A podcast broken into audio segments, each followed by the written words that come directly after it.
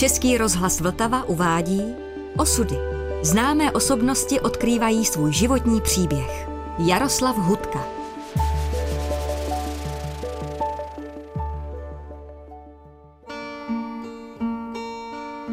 Prázdná slova znějí krajem nalomených duší.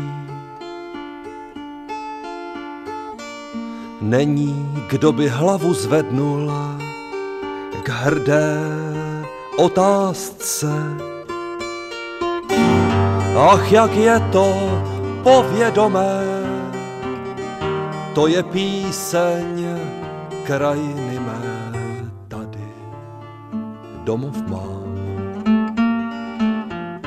Člověk tehda tu okupaci teda sice viděl jako okupaci, jenže nebylo hned vidět, že vzniká okupační režim, protože oni jaksi byli navíc. Na těch ulicích prostě trčeli a lidi je ignorovali. A pak byl problém, že si ta vláda taky s tím nevěděla rady. Ale v tu dobu začaly taky velký koncerty. Já jsem vyprodal asi pět koncertů na Žofině a lidi byli hrozně takový lační něco slyšet. My jsme měli mnoho diskusí o tom, co zachrání malý národ, když je takhle blbě přepadený obrovským národem. A my máničky jsme se shodli, že teda kulturou. Kolega Hvězdoň Signer, aby byl nějak u muziky, tak ve Fyziu, v studiu filmové muziky, tam vařil kafe takže se potkával se všema, kamarádil se se všema a on si tam půjčil tlustou knížku, která mi byla od prvního pohledu nesympatická. Jmenovalo se to Moravské národní písně, což už to národní, já jsem to neměl rád, to slovo. Dva půl tisíce písní, to je opravdu balík. Nějak jsem tomu nevěřil, protože my jsme se učili jiný moravský. A ty texty mě překvapily, protože byly inteligentní. A co říkal, to nemůže být lidový. Já, nevěděl, kde František Sušil, to bylo jméno nějaký pro mě. A v té chvíli mě to ani nezajímalo. Trošku jsem v tom listoval, ale jsem si říkal, to je tak obsáhlý a to není zpěvník, to je opravdu sbírka. Sice ty moderní sběratelé by měli na to jiný nároky, ale on byl v podstatě jeden z prvních a první, který udělal takovouhle monumentální sbírku. Takže jsem si s tím nevěděl rady a jsem si říkal, s tím já musím odjet k dědovi do vesnice na pár měsíců. Ale pomalu se jakoby utahoval pro vás, až přišel leden a palách. A to byl šok, který mě zasáhl, ale já myslím, že zasáhl každýho, protože on v té chvíli udělal cosi, co mělo smysl, co mělo v obsah, co jsem si uměl představit, že bych taky mohl nebo měl udělat, protože ta okupace opravdu jako zničila nám budoucnost, znejistila úplně všechno a teď lidi že začali emigrovat, začali se rušit všelijaké věci, ale tím palachem najednou se to tak na půl roku zastavilo. V tu dobu kapela vznikla Blue Effect a měli jenom půlku programu si mě vzali jako předskokana, takže ty první půlky jsem hrál já. A to bylo úžasný. Velký publikum, který přišel na Big Beat. Občas byli nervózní z toho, že místo Big Beatu se tam objevila vlasatá oblura s kytarou.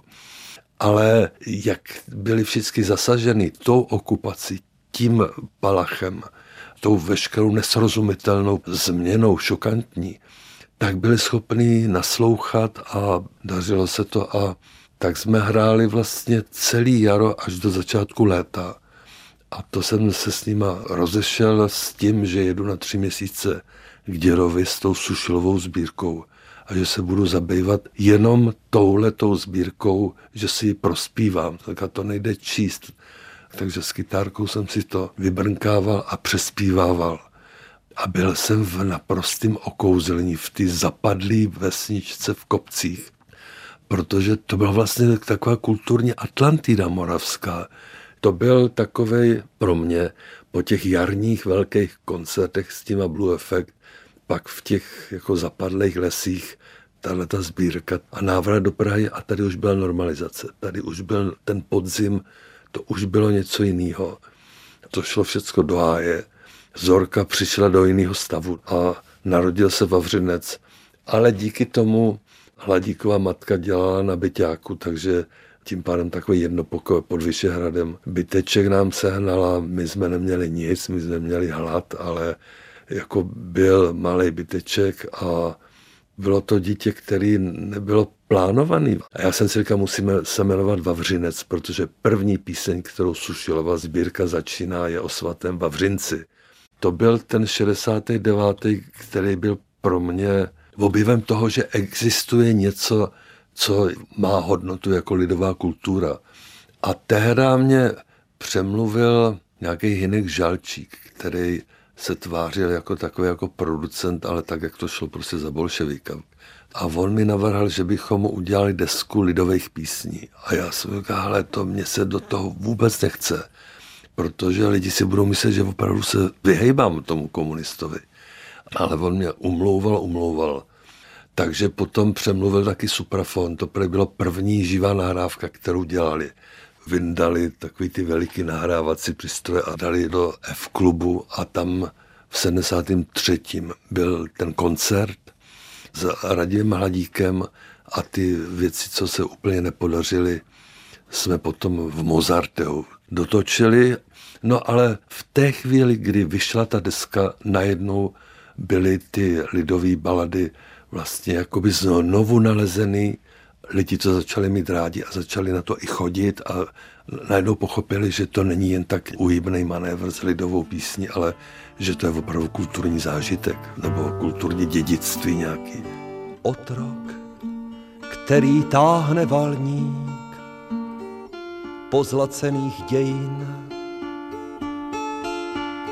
mlžný příklad zbabělosti, však jen rozdává. Obléká se do legrace, nemá už nikoho v lásce tady. Domov má. Celý rok 70 a rok 71 víceméně byla bída. Zorka občas chodila domů pro jídlo k rodičům, nebo i nosili rodiče. Já jsem čas od času si někde taky půjčil od někoho, ale to bylo taky, si člověk půjčil 20 korun nebo to. A tak od roku 72 se to začínalo nějak vylepšovat, že už byly nějaké koncerty a ona byla výtvarnice, takže šila nějaký panáky taky, který se prodali a pak nějaký chlapík ji našel dělat tak jako graficky, myslím, do vlasti třeba obaly na koření, tak namalovala 16 obalů na ty flaštičky na koření. Neslo to málo, ale bylo to významný, protože nájem byl levný, to bylo skoro zadarmo, ale jídlo bylo drahý. Já jsem oficiálně byl umělec na volné noze, protože první přehrávky jsem udělal filmový podnik, se to myslím jmenovalo. A to bylo někdy na rozhraní 67-68. Pak se to celé převedlo na to PKS, což už byla mizerná organizace. Ale vlastně jsem tam byl zavedený jako ten svobodný umělec. Akorát jsem to neměl v občance a to se mi pak podařilo někdy snad v roce 73, protože jo, vlasatej, vracel jsem se pozdě z koncertu, takže vždycky policajti a občanku a, a jak to, že nemáte razítko, tak jsem u sebe nosil všelijaké smlouvy, jsem umělec a takhle, což se jim nezdálo. Vždycky dlouhý diskuse. A potom naproti botanické zahradě byla policajtárna. Tak jsem tam jednoho dne zašel tak jako drze s tím, že jsem svobodný umělec a že mám pořád potíže s tím, že v to v občance nemám, že vlastně by to měli nějak zařídit. A ten náčelník ten na to koukal a nějak možná nerozuměl slovu svobodný umělec, nebo, ale já jsem byl neodbitný, že to prostě musí vyřídit, protože proč pořád mám mít problémy, když je to a on říká, víte co, jděte tam k té paní u ty přepážky a s tou se domluvte. Tak se mi to celý vysvětlil a ona říká, jo, jo, jo, tomu rozumím. Vzala v občanku, napsala tam takhle tím pérem svobodné povolání a dala razítko ty policajtárny.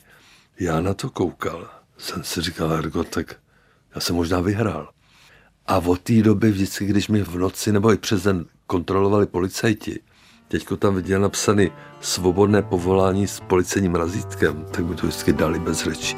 Nedostane na vybranou odevzdal svou vůli. Jazyk nechal ladem ležet, půdu neorál. Přistoupil na ponížení, chce jenom přežít na zemi. Tady domov má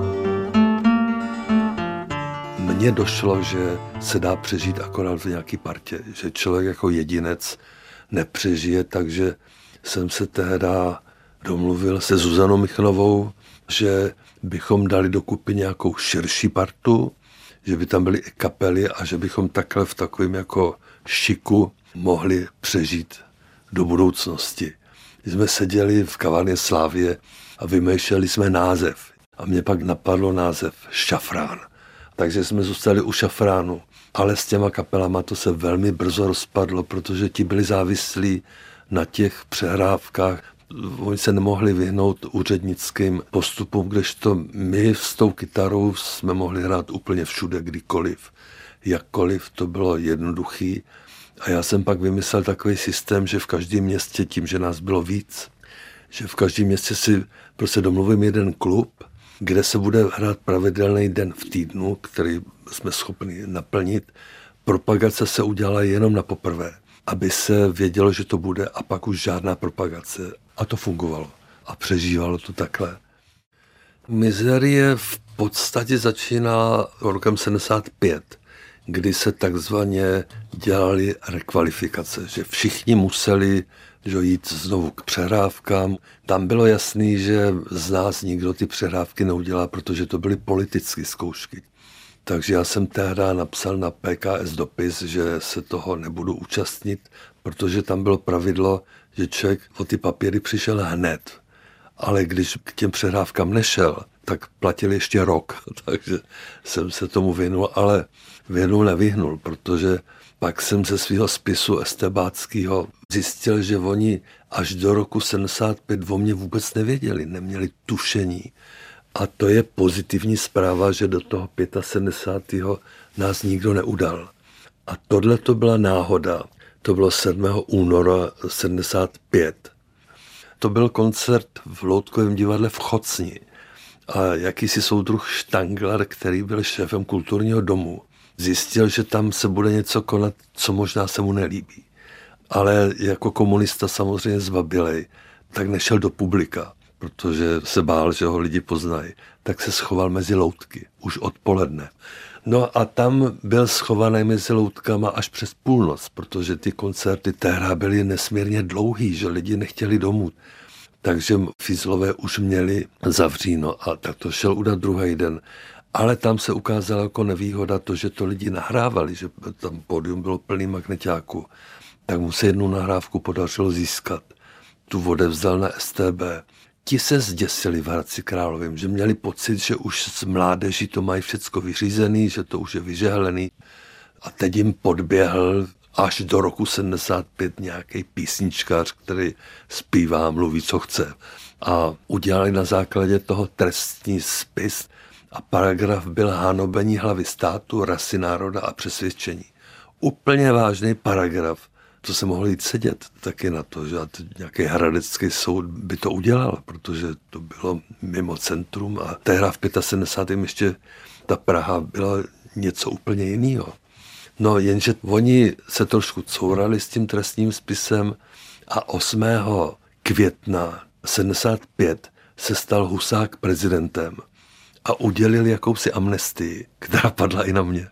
Takže v tom spise je taková jako smutná věta toho estebáka, že musí být vstříc amnestii prezidenta republiky, ale že stále pokračuju v trestné činnosti a že se, já nevím, co zjistilo, že nehrajou jenom v Chocni, takže to předávají do Prahy.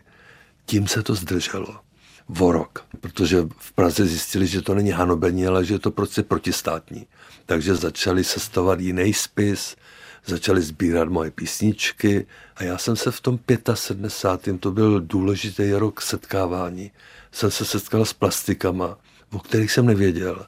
A setkal jsem se s disidentama, o kterých jsem taky nevěděl.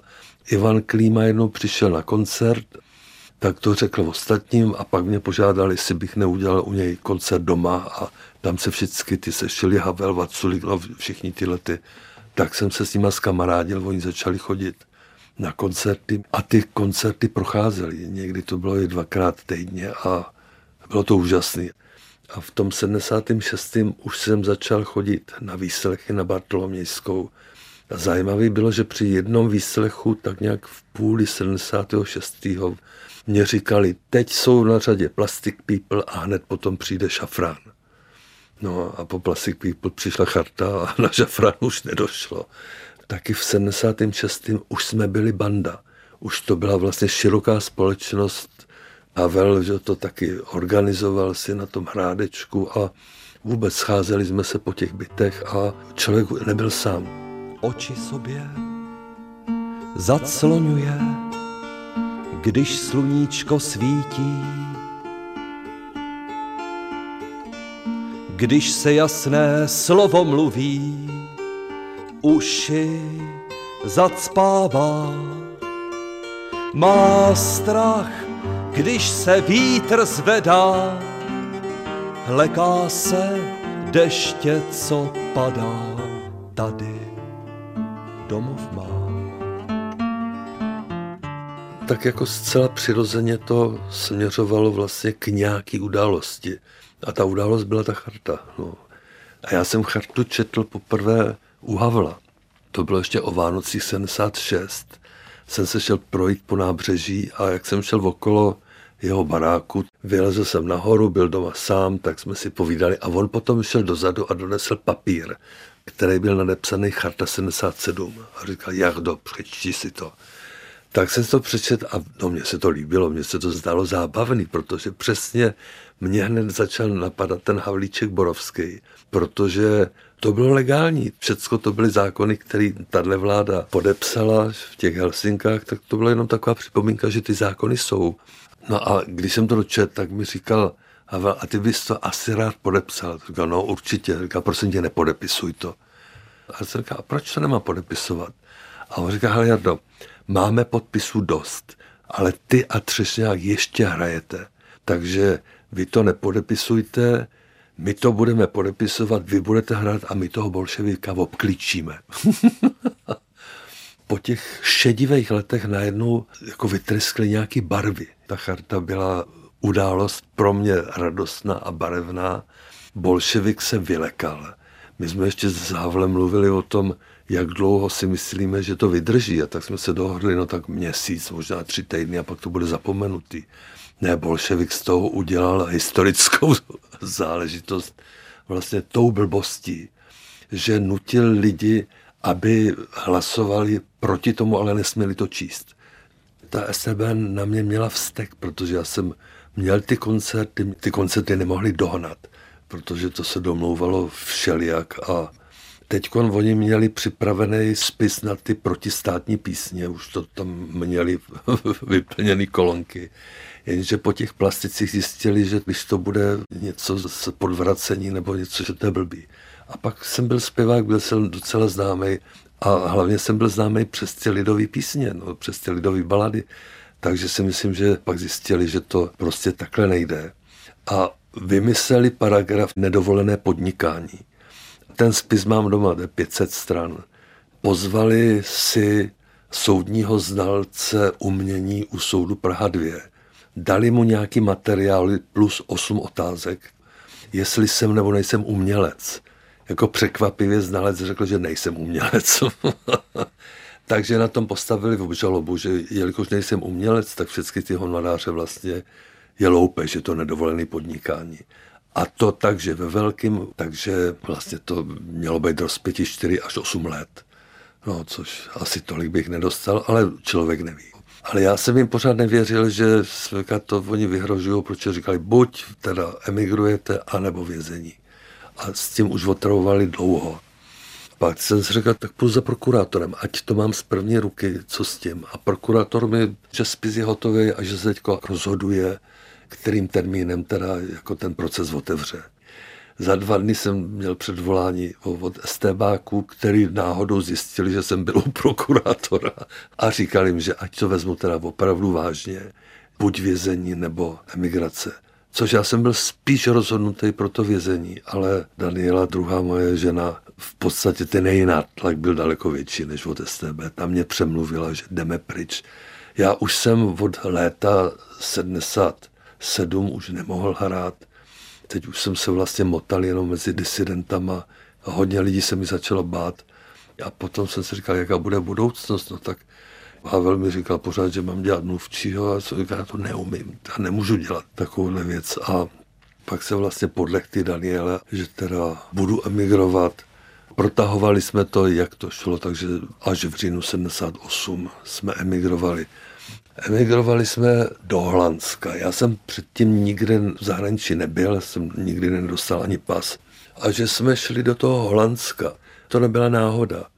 Já jsem nevěděl kam protože v Evropě jsem nikdy nebyl a jsem si říkal, no tak nevím kam jít. Já jsem neuměl žádný jazyk. A tam se musím vrátit do roku 75, který byl rozhodný. To nám tehda nějaká malířka Puchnerová půjčila takový polozřícený statek mezi třema rybníkama u Domanína. Tak jsme tam odjeli s Danielou a jeden den se tam po hrází blížilo taky malinký autíčko který měl holandskou značku. Ale co jste tady kam zabloudili? A říkal, bludný holanděn. Daniela uměla anglicky, takže oni přijeli s tím, jestli si tam můžou postavit stan. Tak jsem říkal, no tak to není problém, jsem jim dal kosu, ať si to někde, kde chtějí, pokosej. Pak jsme večer seděli u Honičku a z něj vypadlo, že on je členem parlamentu holandského za stranu práce, za sociální demokraty a ona pracovala v televizi a tak, jak se povídalo, tak se došlo taky na tom, že já jsem kamarád s Havlem. A on říkal, že by toho Havla chtěl poznat. Říkal, no tak někdy přijeďte, to se dá domluvit. No a ve chvíli, kdy teda jsem se nechal Danielou přemluvit, že emigrujeme, tak jsem říkal, no ale kam? A on říkal, no, no s Hancem, přece půjdeme do Holandska. A říkal, opravdu má. A říkal, jo, určitě. A nikdo neuměl poradit, protože nikdo dlouho nebyl v zahraničí z kamarádů, z disidentů. Takže jsme zatelefonovali tomu Hancovi, to říká, jo, dal nám ulici, říká, přijďte, všechno bude v pořádku. Na holandské ambasádě nám řekli, že máme politický azyl tam domluvený, což nebyla pravda. Přijeli jsme k tomu Hanzovi, ten nás nechal bydlet u nich a se nás ptali, jak to máme s papírama. Říkal, no tak máme tenhle ten papír, na který jsme vycestovali. On na to koukal, řekl, no ale z toho neplyne, že máte politický azyl. Říkal, ale nám to na ambasádě řekli. Říkal, tak já tam zatelefonuju. Pak říkal, no nic nemáte, to musíme vyřídit. Všel s náma na policii, všechno to vyřídil, takže jsme dostali politický azyl. Oni jich dávali strašně málo, takže to bylo opravdu výjimečný a významný, že jsme mohli tím pádem hned cestovat, že jsme měli ten šedivý pás. Ze dne na den, bez naděje, kráčí směrem nikam. Nemá, co by komu dal, jiným to zazlívá. Je jak hora unavený, jako potok pokřivený tady domov má emigranti měli zájem o mý koncerty zpočátku, takže jsem začal hodně jezdit po Evropě, ale byli to ty český emigranti, takže já jsem jim úplně nerozuměl, jak to mají mentálně, protože jsem byl nový a mě bylo jasný, co je svoboda, protože když člověk žije v nesvobodě, tak více svoboda. Ve chvíli, kdy člověk žije ve svobodě, tak ta svoboda přestane být naléhavá. Takže tam byly takové jako divné věci, že mnoho emigrantů pak se přiznalo, že si narovnali vztahy a že už se můžou jezdit taky. To bylo takové, jsem si říkal, je to zrada, není to zrada.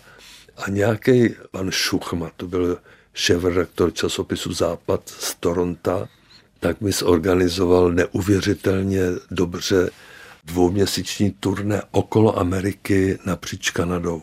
Tomu muselo dát práce, všechno to dát dohromady, ale bylo to zorganizované skvěle a objížděli jsme to vlakem. Ale ty Češi byli podivní. Všude jsme dostali svíčkovou na cibuláku, což mi potom teda fakt lezlo na nervy. A všude byli takový jako zaskočeni tím, že mám dlouhý vlasy. To se tak jako nehodilo. A ty Sokolové potom, který byli ideologicky takový jako přímější, mě říkali, že jsem komunista, protože mám dlouhý vlasy.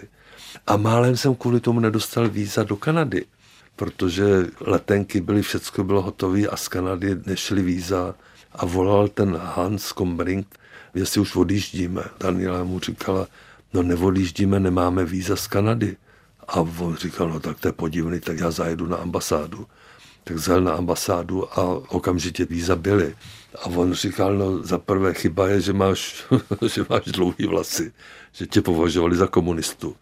A druhá věc byla, jak jsem vyplňoval dotazník, tak mi někdo chytře poradil, že tam nesmím psát koncerty, protože koncerty to už je práce a na to je potřeba pracovní povolení, takže bych nemusel dostat vízu turisticky. Tak jsem napsal přednášky k lidským právům. No to byl další malér, protože to taky dělají komunisti v Kanadě a v Americe. No. A to mi ten Hans říkal, no oni mi to ukazovali přednášky lidským právům, a má dlouhý vlasy, to je komunista, toho mi tam nechcem. Takže jsme to takhle jako objeli s tím divným poznáním českých hnízd v těch různých úžasných městech. Kdyby ten zájezd byl o pár let později, tak to pochopím.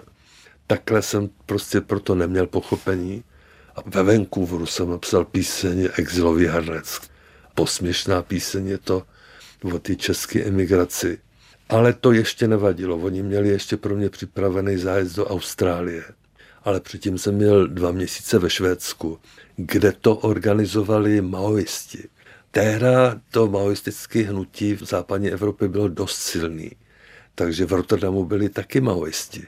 Ti za mnou hned přišli.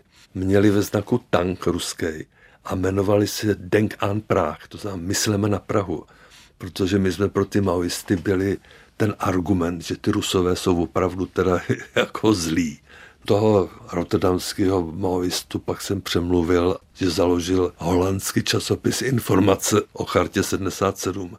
A jelikož to byl levičák, tak se nebál, takže pašoval jsem spoustu věcí. Pak ho tady zavřeli na tři měsíce. V tom Švédsku s těma maoistama, ti nám pomohli taky založit vydavatelství Šafran 78. A oni vydali taky první desku, co se jmenovalo Zakázání zpěváci druhé kultury. Tam taky Marta Kubišová zpívá pět písniček, kde ji doprovázím lidové písničky. To jsme natáčeli u mě v kuchyni. A ten maoista, který přijel s magnetákem, tak se zase bál, aby o ty nahrávky nepřišel. A tehdy bylo v Praze mistrovství světa v hokeji. Takže on šel za těma hokejistama, jestli by mu to nepropašovali v pytli nějakým, takže mu to propašovali. Takže ta deska vznikla spoluprací maoistů a hokejistů. Do dneška je to vlastně hezká deska. Nevím, kde mám zahnat hlad, když doma říkaj nejes. Nevím, kde mám promluvit, když doma říkaj mlč. Nemohu se nadechnouti, nemám koho obejmouti tady domov